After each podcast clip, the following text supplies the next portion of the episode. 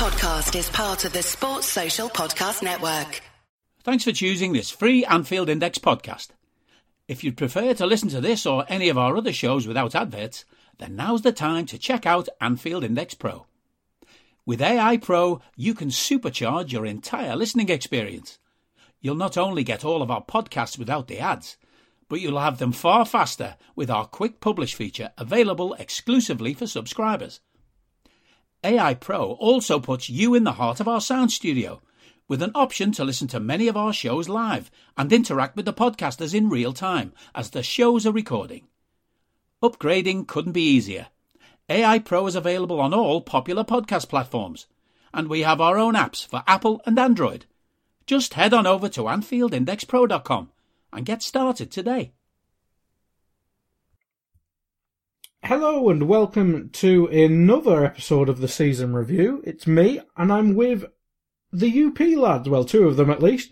I've got well, the Dan. What do we call? It? Are you the host now, or do you still think of Gags as the host? No, Gags wouldn't. Gags wouldn't dare say he was the host of UP anymore. yeah, yeah, I, um, yeah. I, I, guess I'm the host now. Yeah. So we Yeah. have the host of UP. How are you doing, Dan? I'm doing really well, mate. I'm actually uh, um, on top of the world. Actually, uh, we just um, uh, absolutely fantastic day for Liverpool, isn't it? Another great, uh, another great signing. Absolutely. Get to announce Darwin only four days overdue by the feeling of it. Uh, as for, it, Well, it happened so quickly and then nothing happened for days. Yeah, we love we love to um, you know to, to, to, to, to leave that vacuum for the social media. We do. we love it. We love to do it. We do. We have to think of a scout saying for for the player to say as well, which we haven't seen yet. But Oh, oh right, yeah, okay, yeah, that's a good one. Yeah, yeah. Fabinho, chicken lad, how how are we? That's they're the wheelhouse. Oh dear. But before we get on to next season and, and new players, we do have to talk about last season and Mm. your overall thoughts because it's weird because some of the podcasters we talk to don't do weekly shows, whereas you're always breaking it down game to game, so so analytically. You you may have a more unique view on this, but overall Well, v- views on the season. Yeah, I mean, it's like you said. It's like the U, the UP is um, it's it's a massive commitment. You know, doing every match to the to the level that we do, and when you're in there, and um, we talked about it on our season review like last week. I'll just plug that one because it was I thought it was a fantastic season review pod. Um, you, you, you know. You, when we're in, when you're in the when you're in the grind of two matches a week and two, you know, you both got to, you've got to analyze both, watch both, and, and do the UP. It's it's it's it's huge um, call on your time as you know as a as a fan. and, You know, if you've got especially if you've got a full time job to do it all, and because because because I do that, I do appreciate the journey.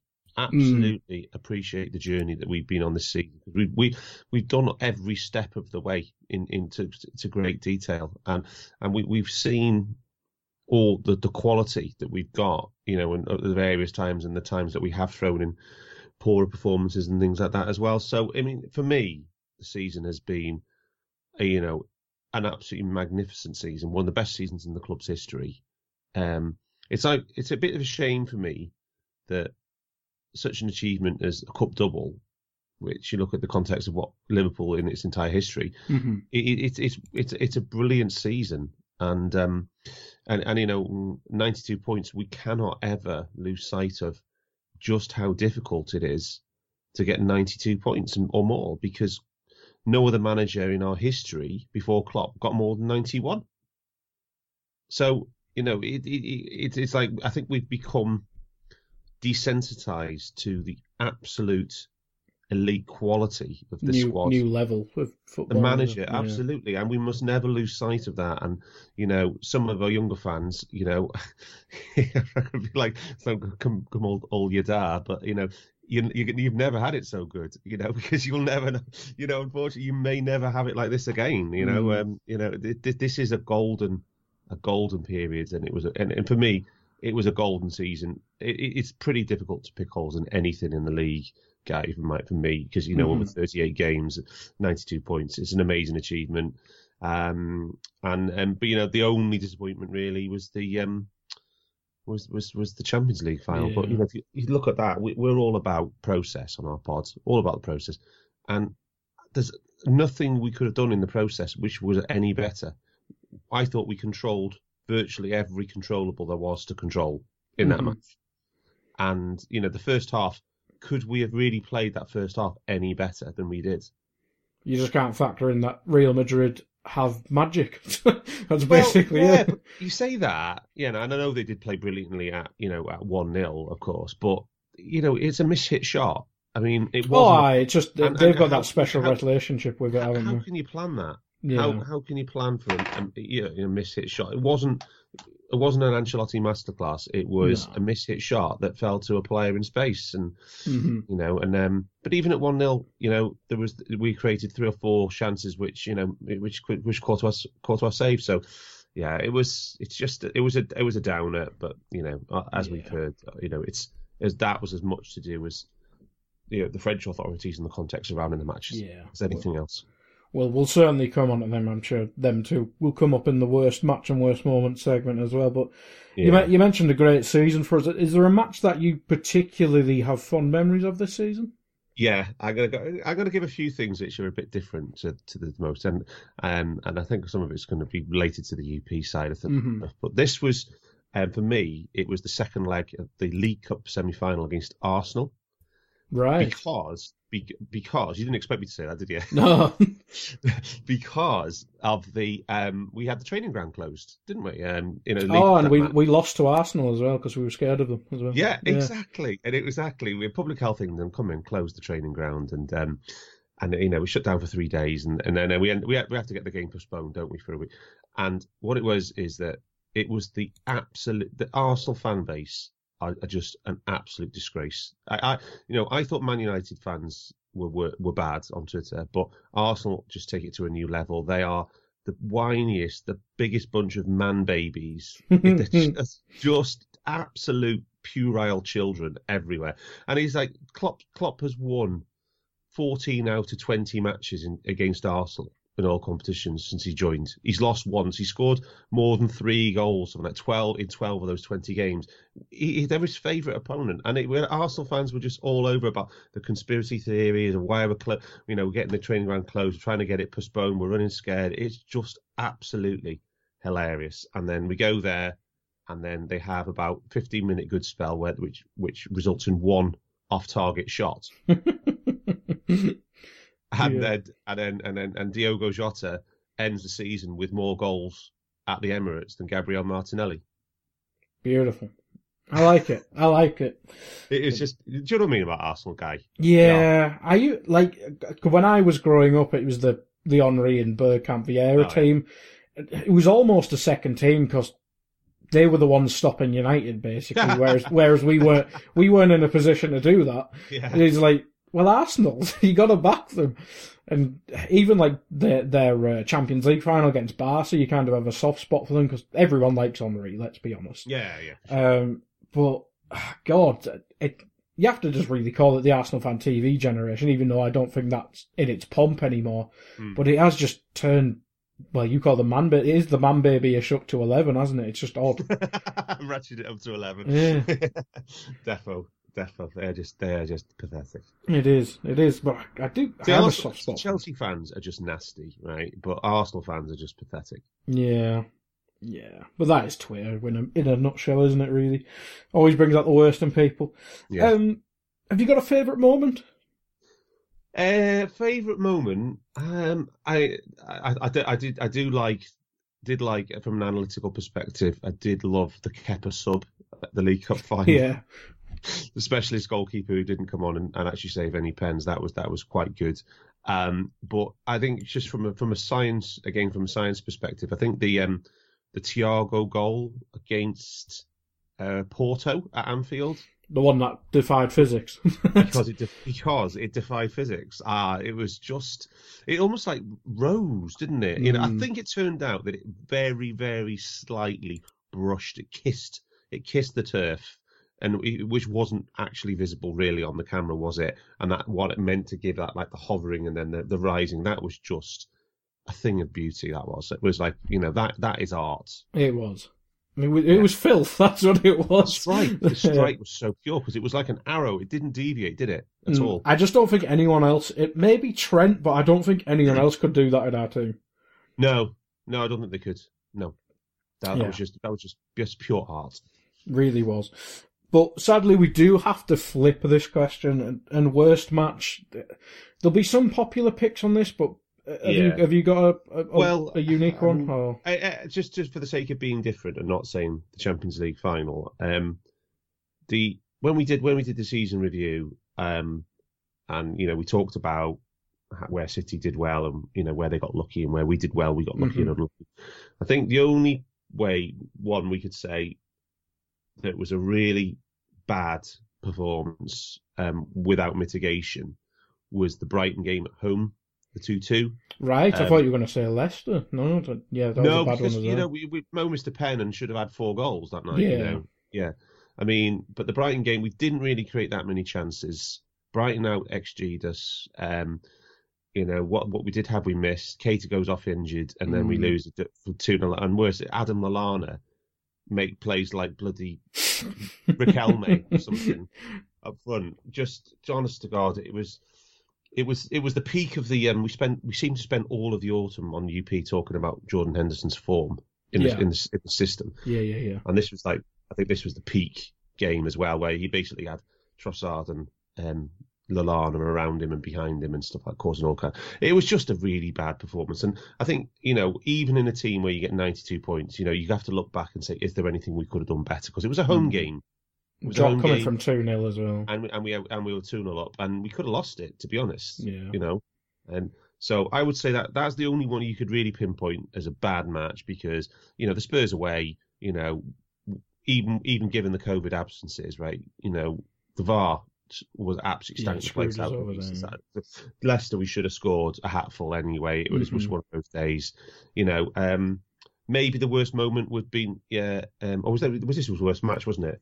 No, we can move. Yeah, we can move Yeah, on to worst think- moment though, if you want to. Yeah, and I think worst moment. I'm going to go for two, right? Mhm. And I'm going to go back to the City two-two game at Anfield. Mm. and the De Bruyne deflection to make it two-two. Um, Yeah. now because that that's going in. You, if you win that game, it's a three-point swing. You know, straight away Mhm. between. And that's massive. You know, for, for two teams of that quality. So you get into two-one courtesy of genius, and then you know you, you look at De Bruyne's shot. Alisson has it covered, and he just takes a massive deflection off. Is it Matip? I think it was Matip, yeah. Yeah, and just goes completely the other side of the goal. And then just literally about two minutes later, there's the Fabinho um, sort of looks like an Open the Rodri block on the line. and it looks like an open goal almost, yeah. And it doesn't quite get it away fast enough, and um, so it, I I think that for me worst moment because I think that's as close as you're going to get to a moment in the league and Mhm. sliding doors moment in the league, and you know, and such a, against again with two such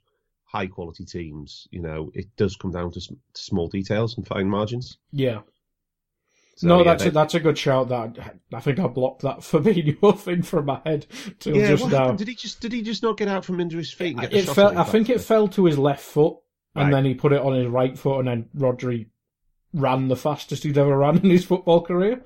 Yeah. So, yeah, he just kind of appeared. But I think if it fell to any other player, it probably would have been a goal. Unfortunately, Fabinho only does screamers, doesn't he? Or penalties. Yeah. Wasn't he our top goal scorer whilst Afcon was on or something like that? Who's that? Fabinho, did he score against, Oh, yeah, two yeah, against yeah. Shrewsbury and then a few more? he did. I think he got three, and then and Ox got a couple. Yeah. So yeah, but uh, yeah, that was it. Yeah, that was it. When, when that was in peak grinding it out mode, wasn't it? Burnley was in there as well. Mm. It was, a, And, it was a weird time though. Um, Was we mentioned a few players there, but this question seems to be going either way, a couple of ways here when, when, when I've asked it to other people. And that's player of the year. Some people think you just got to respect what Mo did, especially in the first half of the season, but some have gone slightly different in their picks. But as we mentioned, you, you, you look at the game analytically and stuff like that. yeah. Does Mo's off the scale numbers translate into that to you? Or Alisson, because, well, he's a goalkeeper, so- one, of, one of his own. Absolutely. So I mean, I you, you can't argue with what with with Mo Salah getting all the awards, and um, because for the for the first half of the season, he was unquestionably the best player in world football. You know, for six months, he was he was the best player in the world, and it's been a long time since we could say that. You know, um, about anybody playing for Liverpool FC. Um, Suarez was the best player- probably, isn't Yeah, but even then, he had And Messi was Messi, pomp, yeah, yeah. And, and, and, and, and, Ronaldo. Um, so yeah, you know, it was a long time ago. Maybe maybe you got to go back to something like John Barnes. Mm. Yeah, for, that, those couple of, for those couple of. But even then, he had like Marco van Basten and Ruud Gullit against him and stuff, and you know, Lothar Matthäus. But anyway, anyway. But I think though I think it broke no argument at that with, with Salah in the autumn. Now, the only thing I would say is that you know the you know pre and post Afcon was clear, clear difference. Oh, in in in in the putting the ball in the onion bag. Um, so for, on that basis, I am going to give it to Alisson Becker because his performance analytically was so far ahead of any other goalkeeper in the league. He, he was. He, the problem is with keepers is that they're not sexy. They never get. the- They never get the awards. They never get the plaudits. Mm. I mean, unless it's unless it's the best keeper award, which is specifically where you have to give it to a keeper. Yeah. yeah, yeah. They never. They, they, they, I think you know. I think it's in the European um, Player of the Year. I think one one goalkeeper's ever, won it ever in like seventy years. Yeah, I think Neuer got third in the Ballon d'Or, didn't he, one year? And that was seen as a big victory for goalkeepers. Yeah, yeah, yeah, exactly. But I mean, um, yeah. So I'm going to say the holy goalie because you know he was he was pretty phenomenal the entire season long, and basically him and Virgil, they're the ones who enable the system because Hmm. we want to play the high line. Verge organises the high line and the offside trap. Ali sweeps up and stops. You know, the, the, on the occasions the opposition spring the trap. You know, and Hmm. he, he, what he did, what he, the amount of goals he saved. I've seen some analytical studies estimating he saved up to eleven goals. I thought, I think I seen one that was 19 this morning. Nineteen. Oh, was Yeah. that the John? I think it was, yeah, the StatsBomb one, I think, was it? yeah, yeah. It's just when you when you look at you try and objectively quantify a player's impact on the match results and actually on tangible output. You know, you, you can say that. You know, in the end of the season, Mo didn't actually perf- outperform his xG at all. You know, he was Hmm. pretty much neutral by the end of the season because of you know because of the hot and the cold spells pre and post Afcon. But if you look at what Ali Alisson did, he was way ahead of you know in terms of what you want to get in terms of um, analytical performance. So yeah, I, I, I think there's a strong case for, for you know whether you know you know it's not it's not maybe you know it's as fashionable as Mo. Uh, and Mo does, deserve those awards, but yeah, just to be different, analytical, I'm going to go with Alisson. No, I think if there is one club in the world where you have to appreciate appreciate your goalkeeper to um, to the highest degree, it is probably us. Because as you say, if we had De Gea in, who's an excellent shot stopper, we would be letting in, prob- well, as I said, 19 more goals because he just can't leave his line. So, Well, absolutely, and and you saw this in the brief period under Rangnick when they tried to do the mm, pressing system. You know, him and Maguire. You know, they just they could they're hopelessly exposed. They just can't. They can only play in a compact unit. They yeah, cannot. They cannot play with space around them. It's just yeah, they're pretty shambolic. Yeah. Yeah. So yeah, it's just like you know, um, we need. And you know we need a, a keeper like Alisson Becker. I mean, Jan Oblak wouldn't be any good for us either. mm, And if, and if to be fair, right, let's just be clear. Um, Caoimhín Kelleher, when he has played, you can see he trains with Alisson every day because you look at his Yeah. style, and you know he fits the style of the team that he wants to. And when he comes in and plays, he does the same things. yeah, absolutely. I think we uh, we I did a scouted with Carl the other day, and we were talking about Kelleher, and it's we'd like him to get first team football, but it's finding Yeah. someone who could actually back up. And Yeah, it's not exactly Yeah. you can just go pick a an old English keeper for the quarter off the scrap heap because they won't play like Ali. well, it depends what it depends what LFC want to do. I mean, I mean, he, he, doesn't he count as homegrown because of the through the academy ranks? Uh, it depends how old he was, because he's Irish, it doesn't. But Yeah. like Robertson doesn't, because he's Scottish. It- Yeah. it's only Welsh people, isn't it, and, and English, obviously. Yeah, um, so that would be interesting. If he's homegrown, right, I would say Yeah. there's a definitely a chase to say just play him more, and then say at some point Give him the go. FA, give him the FA Cup as well Yeah. as the League Cup or something like that. Instead. Yeah, and you say at some point Ali's going to go, and then by then, you know, you're going to be 27, 26, 27, Mhm. and you're going to the shirt is yours, you know. he can And fight out like- with the Polish goalkeepers we fought over the years. yeah, yeah. But I mean, you got to look at Kelleher, and, and you know what a player to learn from, Alisson Becker. yeah, he's the most. Well, but I think Neuer's the one who modernised goalkeeping across it, but Alisson's the one who's brought it to the Premier League. I think. I mean, Ederson Yeah, I think- gets I all the think- think highlights, but fair. Alisson's different, different level. Um, I mean, you, could- you can't argue that, that um, Ederson's got all the Neuer um, distribution and coming out of the box and stuff like that, but he's just not good enough at the saving. Not the same, not the goalkeeping stuff. No, yeah, he's not the goal. He's yeah, yeah. Anyway, yeah. Um.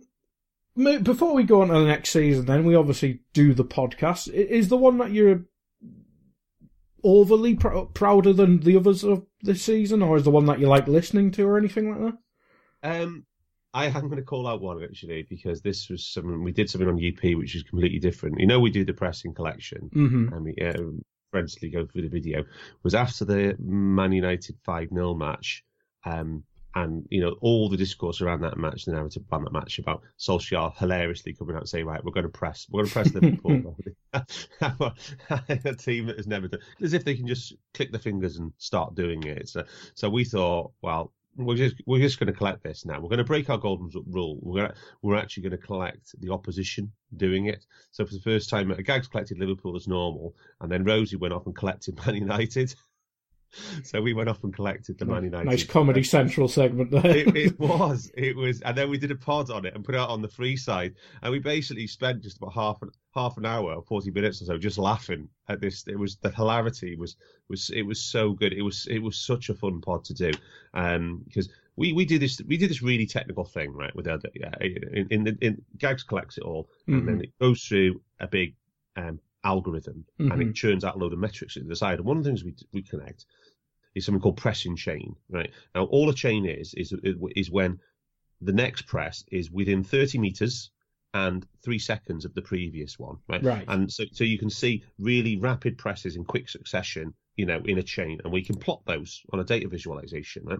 Um, so that's one of the things we've got is pressing chain, and in that match, Man United, it turns out they had the longest pressing chain that we've ever seen. Right, they had a chain of twelve. Right, but it ended in the Naby Keita goal that they conceded. As they they pressed us and pressed us and pressed us, and we just pass, pass, pass, pass, pass. In fact, we went. They they che- they pressed us like McTominay and Fernandes, I think it was, and Ronaldo pressed us from the halfway line back to Alisson, and then we we played back to Alisson. We built up through. It was down down on our left, I think, wasn't it? It was through I Robertson. think so, yeah. Yeah, I think Hendo was involved. Uh, Keita was involved. Uh, Mane was involved. Uh, anyway, and then he just comes back, and then he ends up getting square to Keita and through ball, and then you know it's brilliant. So they press us up and down the field, didn't get a touch, and it just conceded a goal from it. Basically, dog chasing a car pressing. a puppy, Yeah, a puppy chasing a ball. Also managed by an old dog. yeah, yeah. And then Rosie always talks about like Bruno Fernandes that game. He was like just like steaming 40, 40 meters into a into a press, and then he turned around and no one had followed him. So we just like said, okay, Bruno, somebody he he pressed he pressed Trent for example, Trent to see him, and then you just knock it to uh, Matip or knock it knock it to Konate, knock it to Van Dijk, and we just go around him. It's just it was just I think that was probably the moment Bruno gave up on that season. it was it was just um, a really nice thing to do from a, a nice twist on what we do on, the- on the EP, as well as being real, really, really fun at the same time. yeah, yeah, it does sound it. It's always good to laugh at United's expense. Absolutely. If you can't enjoy these times when I, when can you can never can do. It's this these these are the glory times, my friend. Absolutely, and it almost leads on to our next question because our, our newest signing, who just got announced literally just before this podcast, Hey. Darwin, was seemingly well. Uh, Simon released yesterday that he was expected to go to United, and we the Yeah. M- the Mbappe knock-on effects run deep, seemingly. Um, This- that was a lovely one. That Yeah. when um because you know he, he basically um. So the sports science world is small. He knows the Benfica sports science coaches. He knows the who's he knows the guy who's the their Michael Edwards in their director of football in in, in you know in in in um in Benfica and um so yeah and they, they basically when he was chatting to them doing research for the pod and asking about Darwin's in you know in training and stuff like that they said yeah well we we all thought he was going to go to Man United. We thought the deal was done, and he was lying that they they were paying more money than Liverpool were offering. and then we just come in and say, no, that's not happening. Right, players coming, and we're coming. He's coming to us. We've got the agent on board. We've got the player on board. Hmm. yeah, just hilarious, isn't it? Right. The boot is on the the shoe is on the other foot. Darwin, this is this is Zoom. This is Jurgen Klopp. He's a good manager. You want to join him? we like Jorge Mendes. He likes us for money. yes, Come to us. yes, absolutely. Uh, but obviously he's probably the well the second after Carvalho technically, but he's the first big one. You you kind of talked about it last night at the end of uh, your UP episode. Do you do you expect any more? Um, Well, when we did the transfer committee, um, I was on that with uh, Represent Analytics on that one with, with Gags and Dave and Mo. Um, we did sign a couple of midfielders, although we did release James Milner. Mhm. So that was so. So maybe we signed two midfielders on the basis of that, and we didn't let anybody go out other than Millie. Um, so maybe I think we'd probably do one, and I think it's prob. I, I my hunch is it's going to be um, somebody who can play the six slash eight, maybe a younger player. Um, you know, a similar profile to Nunes, maybe 21, 22, hmm uh, some somebody like that. Not a not English Declan Rice. Yeah, and, and and a not a dickhead Yves Bissouma, you know. yeah. Yeah, like that, you know. So, um, yes. So, I mean, we did sign. I think on the on the um, on the committee pod we signed um, uh, the Leicester dude, Tielemans, Tielemans and and Corner, Kone. wasn't it? Yeah. Kone. Yeah, from, is it Gladbach? Yeah. Kone? Yeah, yeah, Yeah. Um, but obviously Tielemans as an eight is unlikely now. I think He's He- linked with Arsenal quite heavily, isn't he? yeah. Um, but Although if we uh, went in, he'd probably go with let's be honest. Yeah, yeah. It just it just seems to be if if Millie's not going and Yeah, he's got another year, it seems possible. unlikely to get. Oh, but you know, you, you, you never know. If he is a good player and he would be a good eight in our system. He'd Yeah. be a very good eight in our system. So yeah, we would have to say because if we keep talking about it, maybe Liverpool will move for him. You know, Yeah, they might. They're always listening. Michael Edwards. yeah, they're, they're not. is It's not like we haven't called a lot of players they haven't signed before. on- on the Exactly. Yeah, Exactly. but yeah, some maybe something like that. So I'll I'll, I'll just I'll go for Kone at, Gladbach because we signed him on the. I think he's only twenty one. So Yeah, I know. He's definitely young. He's definitely young. So yeah, it'll be an interesting one. Sanga- Sangare was on our list as well, but we Yeah. yeah, we went for and, and Zakaria I think was another one we was on the list as well. Hmm. But yeah, so yeah, Kone. Yeah, I think I think the midfield's probably the one a lot of people will pick um, on this show. But um, last question before we go. Then uh, next season's it's always tough when it's so early on because we don't have all all the data if we Yeah. keep it analytically. Um, but is the expectations to challenge Man City? Whether we win or come second and then get to the semi final of the Champions League, that seems to be a lot of answers I'm getting this season. Yeah, um, yeah. I, I would basically, I, I'd say the priority is, is win the league. That is Mhm. my that is the priority, and I think it's doable. Um, we are due a little bit more of a swing on a few things, on a few um, fine moments this season. Hopefully, we might play City without them scoring a deflected goal against us, for example. And that would be nice. Um, you know, we get a bit of luck there in return. Um, but you know, you've got to think that next next season is um, going to be unique because it's sandwiched by the World Cup. By the way, I, I was going to say at this point, I will not be watching the World Cup. I am boycotting. Mm. Um, so, um, so I'll have basically have six weeks off. I think in the middle of the middle of the middle of the year. Watch all but the League Mo- One football. I'll be on Sky all the time. Yeah. But Mo Salah is not going, and Mhm. Luis Diaz is not going. So if you think what Mo Salah could do with six weeks off in the middle of the season, Mm. you know, people talking about Erling Haaland for their golden boot, Darwin Nunes for the golden boot. Don't look past Mo Salah.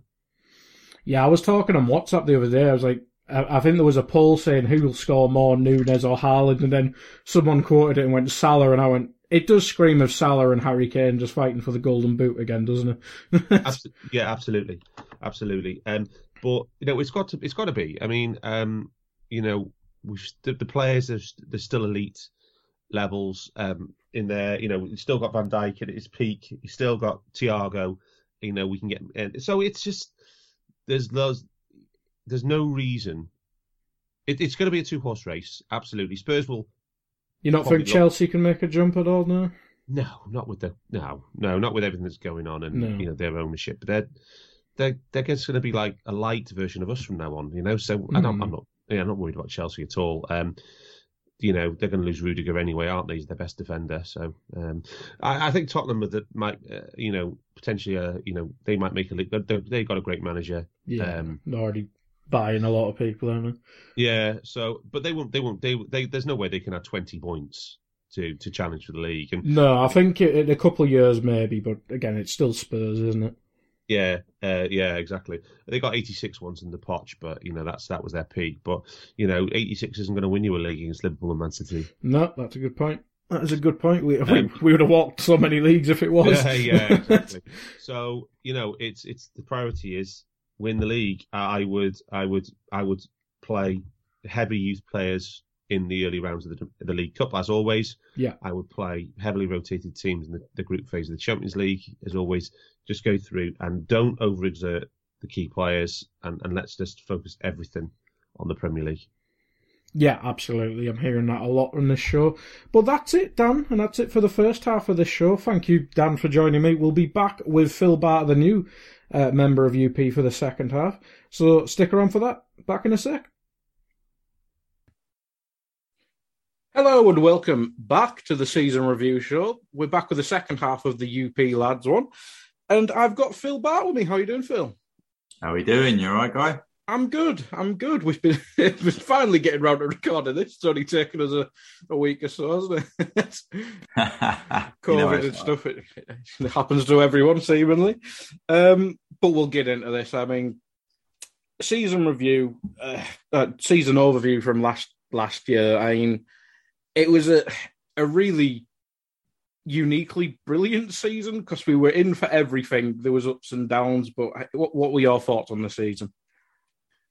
I think it was um, one of the best I've ever ever experienced. That sounds a bit uh, dramatic, that, but I think um, no, I really enjoyed it. I think it was just it was a journey. We kept saying that, but it was just amazing each week to see this side just go and do it, go and do it, keep things going, and you know, right up to the last few games, we were still able to win everything, and um, yeah, it was certainly one of the best seasons, best seasons in my memory.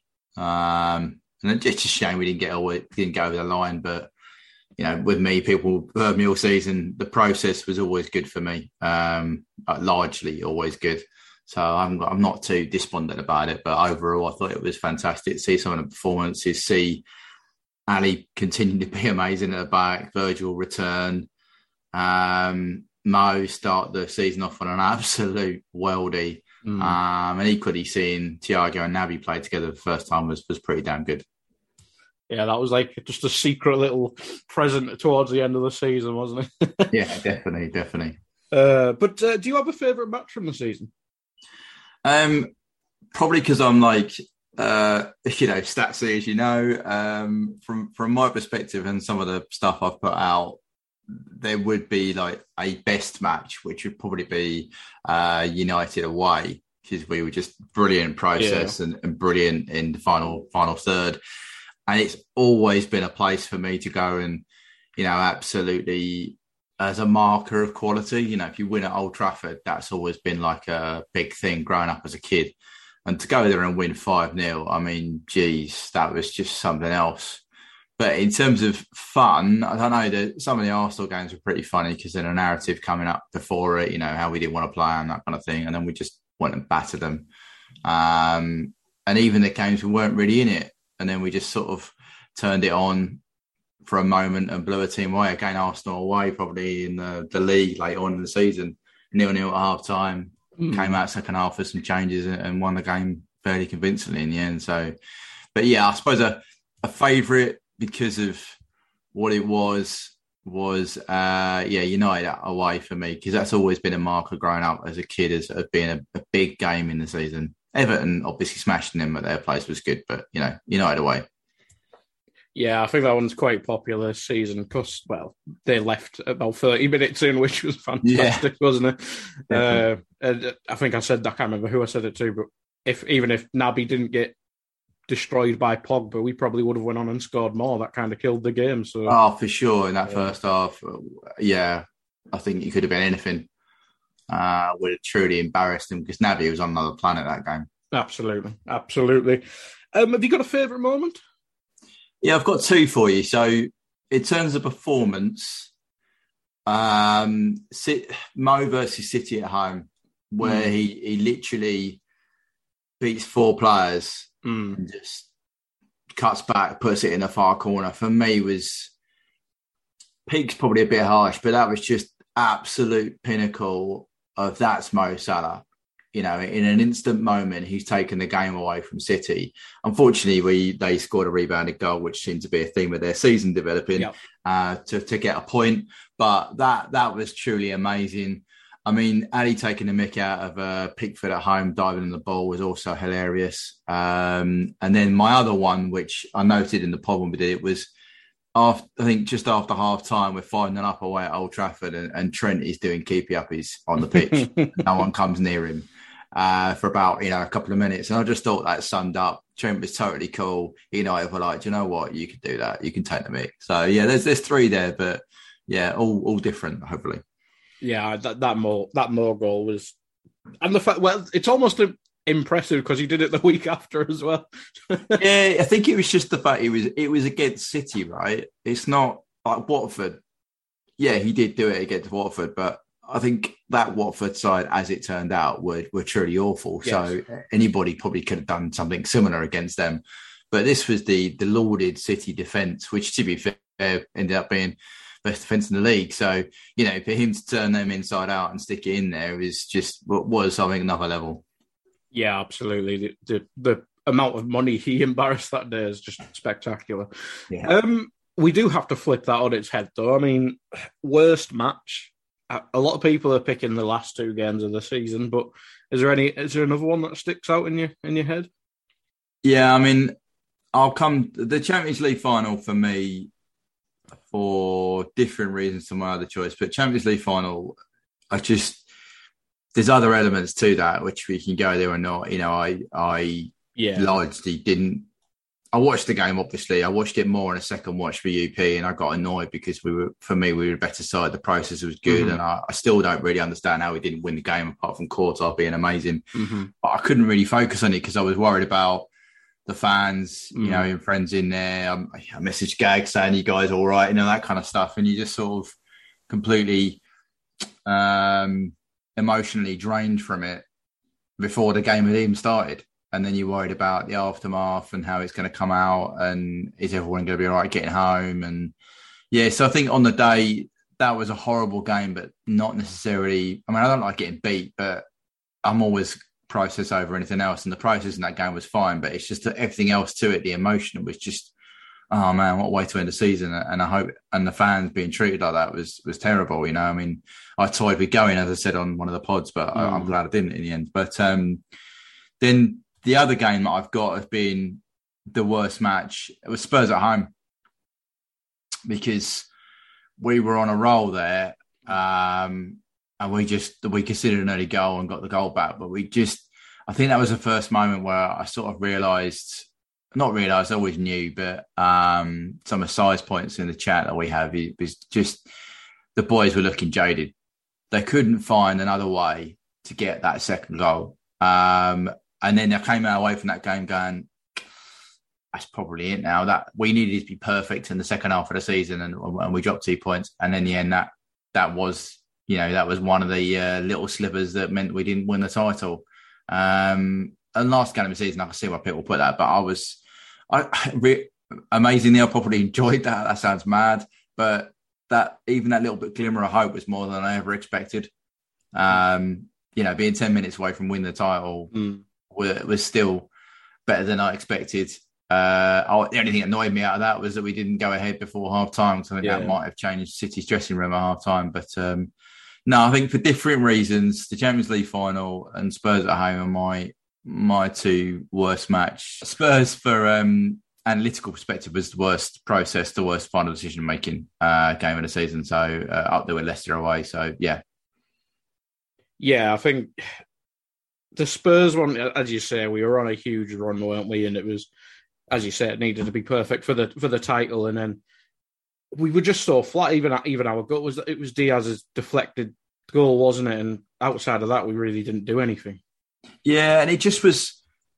It was just really unlike us to not make. It was the final third stop. We weren't making the right decision, and even Diaz. Then I know he's hit a deflected goal, and it sounds harsh, and I don't, I don't mean to have a go at him as I've been accused of, but he should have passed the ball. There was players in better positions. Yeah, it's just it, it's it's those things that weren't quite happening, and everyone was guilty of it. And it's not just picking on players; it was just wasn't clicking. We were in the right positions to create uh, xG, we just didn't make the right call and it took uh, we've lamented City for having a deflected goal to get the points, but it should have been so much better than that. In the mm. first half, we had opportunities to make better decisions and get a, get a goal ahead, and then we would have probably seen the game out. I, I would suspect.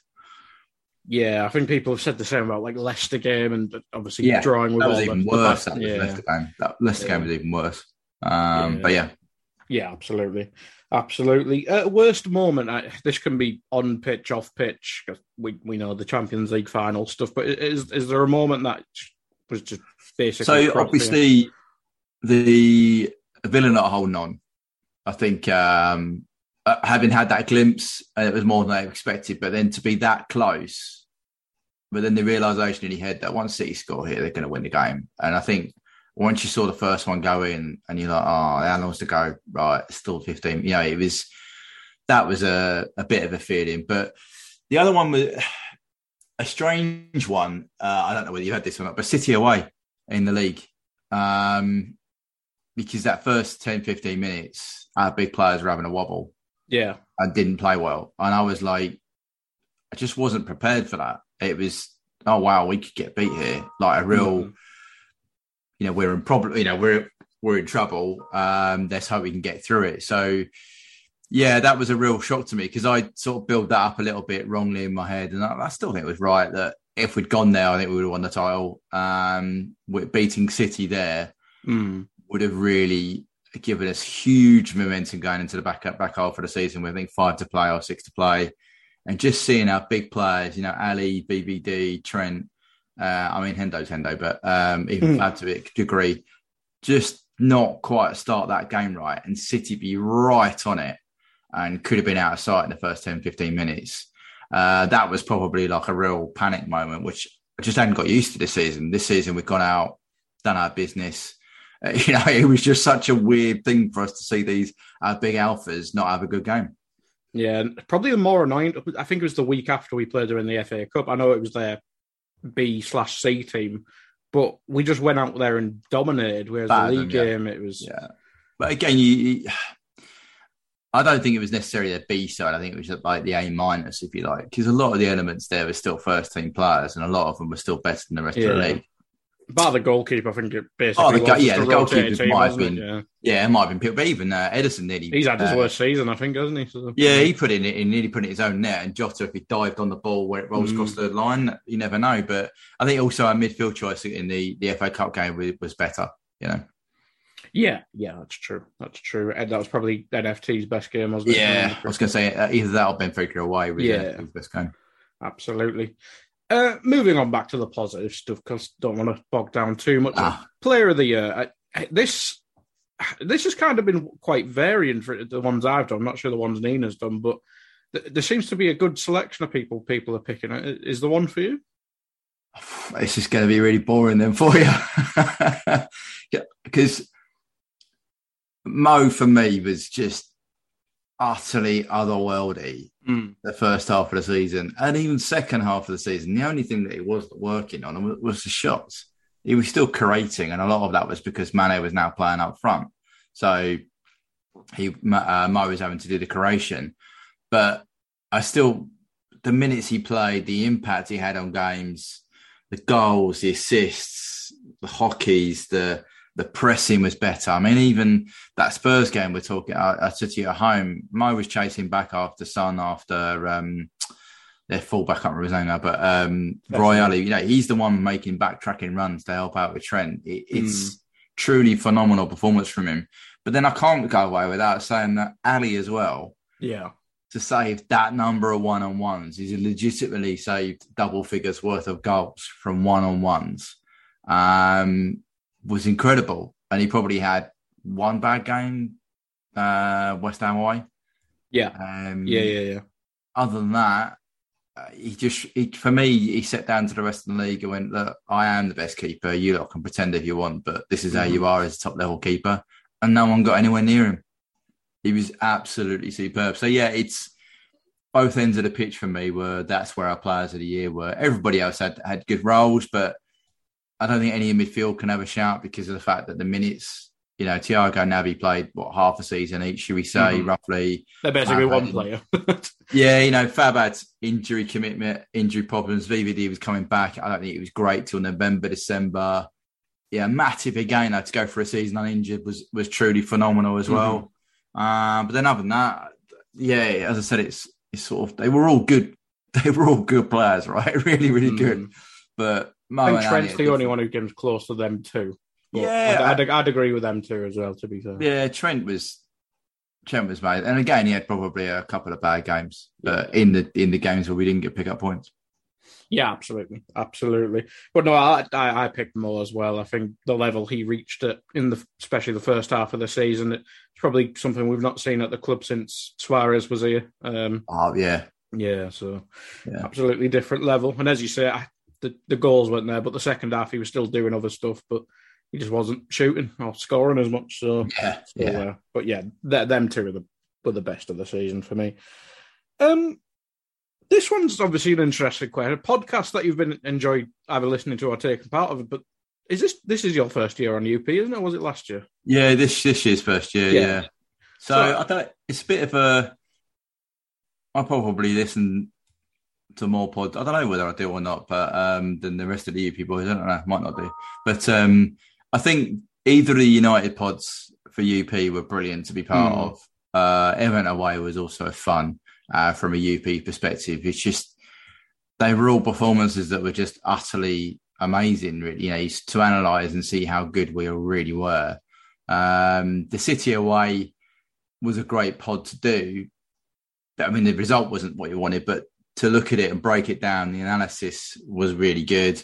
But in terms of other pods that I've listened to, uh, some of the Raws have been right up there, really cathartic, Mm. really fun to listen to. Um, I quite like a lot of the, lot of the minefield, uh, the you know the um, Yeah, uh, you know I mean they're talking about how they deal with certain issues and that I, I quite most like that. most unique pod, I think that one, isn't it? Yeah, it's really unique, and that sort of gives you a different perspective at times. And then obviously, obviously, always the transfer committees are always good to listen to and see see everybody take a role on that. So that's probably my the ones I I, I listen to. Um, yeah, certainly. Yeah, absolutely, absolutely. The UP work just never stops, does it? It's always Nah. a fantastic pod. So, uh, how how has it, how has it been balancing uh, work plus UP, which is basically Oh, work? I was saying on the last but one pod or something, it's just I know people probably do realise that they don't, but even having to watch like watching the games back takes a long time, right? But you need Mm. to do it, otherwise you're not you're not in the right zone for the game. And then find and then look analysing the data. And although you do a lot of similar things for every single game, it's still like you want to find new little truancies. And then when you've got double headers, uh, and you've got to like so if it's a midweek then a saturday the pod will be on a monday so you've got to find time of the weekend if it's like a Mm. tuesday pod you've got to do do you know what i mean it's just that's the bit i've i've i've got uh i found tricky but love doing it love getting involved but it was just that that time element i think uh having been there and done it a long long time ago for work to come back into it now further down career wise was like whoa yeah i've forgotten what this was like but um but then you you have tools like like Wyscout was a godsend to do to um you watch back footage pretty much straight after the game's fu- finished Yeah. and you can only watch board and play footage which helps out so Yeah, doesn't that take doesn't that usually take out like thirty minutes of the game or something? yeah so most games are below about 55 minutes so that means you can and then i i generally tend to watch them on one and a half two two speed so you, therefore Yeah. that that part of your prep is reduced and you can concentrate a bit more on the numbers so yeah Oh, that's interesting. That's interesting. But yeah, I, I can imagine UP's a bugger, an absolute bugger to do. yeah My pods are just rating people out of ten, so that's fine for me. um, right, we'll move on then. Um, this question was obviously written earlier in the summer because it seems like we're done with the transfer business, but uh, maybe we just use this one. You've obviously done the Darwin pod on Yeah. over on UP, and the Mane goodbye pod was out last night as well. But uh, our transfer business seems to be done. I mean, your thoughts on what we've done so far, and if if you do think it is actually done? so i think mo and naby signing is critical Yeah, Um, and that actually largely feeds into a lot of my thoughts about what we've done. I was thinking about this this morning, just checking as I was doing, doing some prep for you, and I make sure it's all right. But uh, for me, we've got something's got. We can't sell Mo this summer, right? So No. he needs to sign in some way or another, either a short extension or a long one, because if he it does intend to leave, we need to get a fee for him. Otherwise, we can't replace. And he can't go this summer because you'd then be replacing fundamentally the entire front three. Yeah, Um, and that's just training time, and the rest of it would be, I think, too unstable for our performance. And Naby needs to come in because he's had his best last season. So those two need to sign. but I also think that then maybe feeds into some of our other business. I still think, although Sayal say the minutes are covered with midfield, I still would prefer us to get uh, a right side or a left side eight, one of the two. I don't really mind which one. Um, for different reasons, you know, if you get a left side eight, Thiago go and play the right side eight. If you get a right side eight, Naby can cover Thiago. So, you know, either or. Um, and then Hendo has a distinct role for me as being backup six rather than trying anything else, which I think also quite important. So I just think that's an area I would still like us to look at. But I do think it's tied up with the signings. If we know what's happening with Mo, then Mm. we can potentially go after someone this summer because we know Mo's going to be here. So the Mhm. budget's changed. If we're selling Mo, then we know there's money coming in. So we could potentially go hard for someone next summer for a midfielder and tie it up this year. So yeah, I'm. But I, yeah, I suppose from a from an analytical point of view, I know that we can cover it in midfield. From a slightly fan non-numbers point of view, I'd like us to get another midfielder. I just, I'm sort of um, a bit torn about always having to make do, um, and I just feel like we're one player away from a complete squad. The lad is coming at right back. You know, I'm like with names and rubbish. Seems like a perfect profile, good deal. If Neco goes out for 15 million to Forest or wherever else, then seems like we've made money on that. Mhm. Um, Darwin looks like a good fit, and I'm really excited about seeing how we change as a team. So he's more of a nine.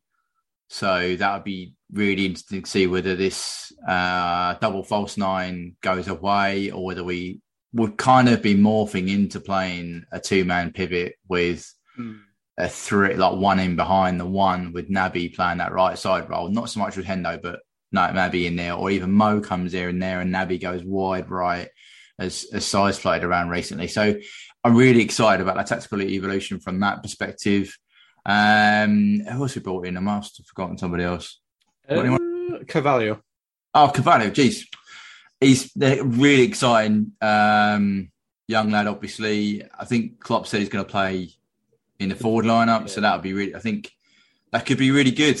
Uh, again, depending on systems and how we tweak things, he could be he could be interesting, but I'm not going to burden him too much. He's, a kid, isn't he? It's like hmm I'm not really expecting too much from Harvey apart from just getting a thousand minutes under his belt, get used to playing in the Premier League. So yeah. Yeah, I think the midfield, the midfield debate. I think everyone understands we have the numbers, but it, the Henderson debate rolls on again for another year. Yeah, But I, I, mean, think a lot of it depends on what you rate Curtis Jones and Elliott as well. I mean, I, I, I say I, I do rate Curtis Jones and I do Mm-hmm. rate Harvey. I just, I'm not sure. I mean, Harvey's not played a thousand minutes in the Premier League before. Curtis, again, uh, 1500, I think it is. So Disappeared for the second half of the season. disappeared. well. Yeah. So in terms of they they need to break into that circle of trust, which Naby has. Um, and if they do that, fine, brilliant. Klopp obviously rates them. He knows more than me, and, and we crack on, right? But if they don't, and we end up with the same circle of five going or four going into the back end of the season again, then that's a bit of an issue for me or worry for me more than anything. But then Mhm. saying that, Naby could be fixed. You know, he's he's shown hope so. he, he's shown really massive durability. Um, so yeah, I, I there's a chance there that he increases his minutes no end. I mean, size confident he will. So therefore, if you have that rotation throughout the year, they're not as knackered later on. So yeah, we'll see. I think, but I, I think um the fan in me probably wants another midfielder and top quality midfielder Mhm. as well. Yeah, I'm with, I'm with you there, but I think as you said at the start, I think I'd trade I'd trade any signing for more to get a new deal. I, I Yeah, so I'd say Mo and Mo and Naby for me both Yeah. signing, and Mo would just be. I, I'd probably be happy then. I'd be like, all right, fair enough. yeah, Yeah. screw your wage structure. Nobody cares. Yeah. nobody really cares. Just use it as an excuse. Um, moving uh, last question then. Uh, Looking at next season, I mean, the expectations are always there with Liverpool, especially under Klopp in the, in the last few years. It's it's to win. Well, it is to win the title, but certainly to challenge for the title. It's it's to get to the end of the Champions League. But we obviously had the domestic cups the, this year. I, the squad is down a couple in, in established players, Minamino's off Origi, etc. Do, do you expect us to maybe just focus on the big two rather than Yeah, I, think two? if you listen to Sion Fatigue Index with the fixtures, you'll get where I'm going to come from as well. I, I, I don't think the schedule allows us this coming season to do what we did last.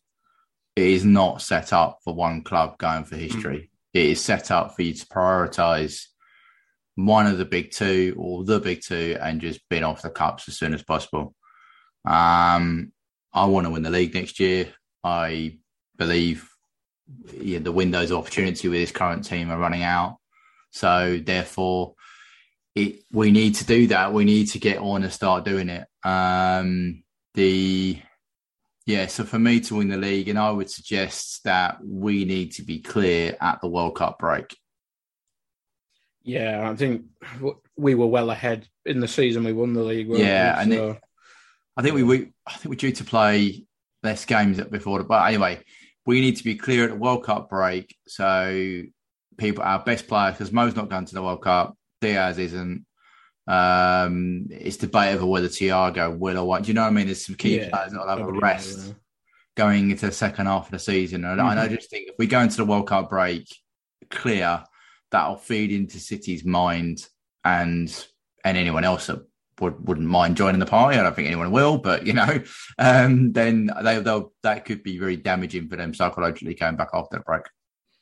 Yeah, absolutely. It's a good it's a good thing about the break. I mean, do you see anyone joining us in City? Because Chelsea big flux last year, the, ownership stuff, and really underperforming. I, I mean, obviously the window's only really just opening, right? Yeah. But to bed in the fundamental changes Chelsea have got to do, I'm not sure um, the biggest issue I think I did the preview on them last year was up front it could all work. They had they did have the elements to make it work. It just didn't. Um, and maybe with with Lukaku going, that's a good thing, mm. right? Because it means Tuchel can play what he wants. He can play a system that works. Havertz was playing very well as a false nine if he stays. Midfield's aging though, that could be an issue for them, but we'll see who they buy. The big issue with me was lack of pace at the back. Uh, yeah. And they've also lost established players. So you know, Rudiger's going, Christensen's going, Azpilicueta's uh, apparently yeah. rumoured to be going, Alonso's going. So for my to bring in that volume of players that are going to have to be starters, I'm not sure you can get out the block starting like a house on fire, which you need to do next season to percent a chance. I think Chelsea might be there or thereabout, not not there mm. thereabouts. I think they'll be a strong side, but I don't think they'll challenge for the title. I don't think United will challenge for the title for the same reasons. The overhaul they've got to do, and if they get the players in, yeah. could be huge. Um, Newcastle, I think it's probably a season or two too early. Um, they are starting to make some smart signings in terms of is it Ashworth they've got up there now? Yeah. Um, and they've got the money obviously to do that. So I would expect them to maybe look at Europe next year. Uh, make or break for Stevie at Villa. He's really probably going to get European football next year. So or a push for it. Contact Spurs is another one. I'm not sure yeah. they're making some really good signings, but whether they'll have enough quality to really push for the title is another thing. But I think they will have the ability to push City and Liverpool hard. Um, so that they and equally, I think they'll be stronger against everybody else, which is mm-hmm. which might help us. Yeah, I, I, agree with the Spurs point. Conte is probably the third best manager in the league for yeah, my money. Absolutely, um, absolutely.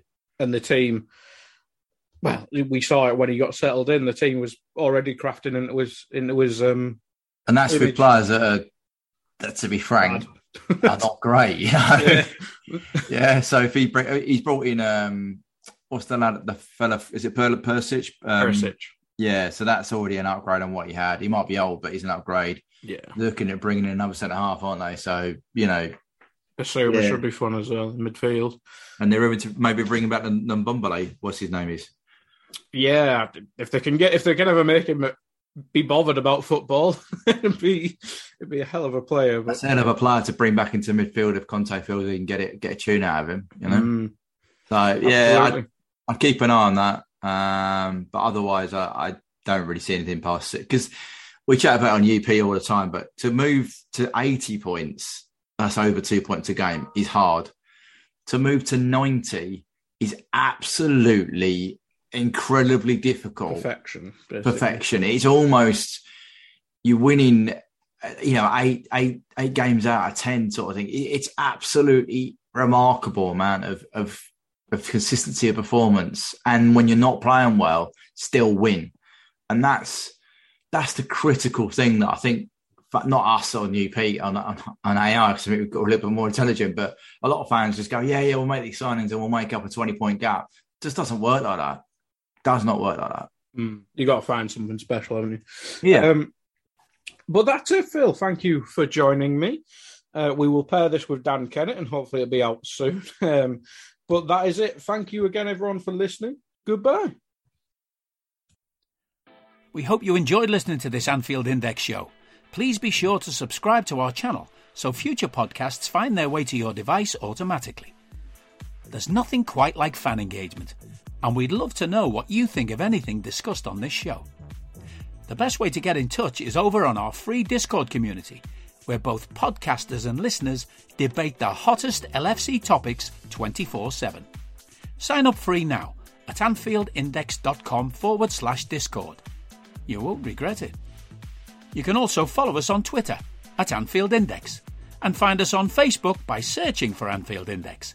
Oh, and before you go, we'd love it if you could leave us a five star review on your favourite podcast app. It only takes a couple of seconds, and it means the world to the people who create these free shows.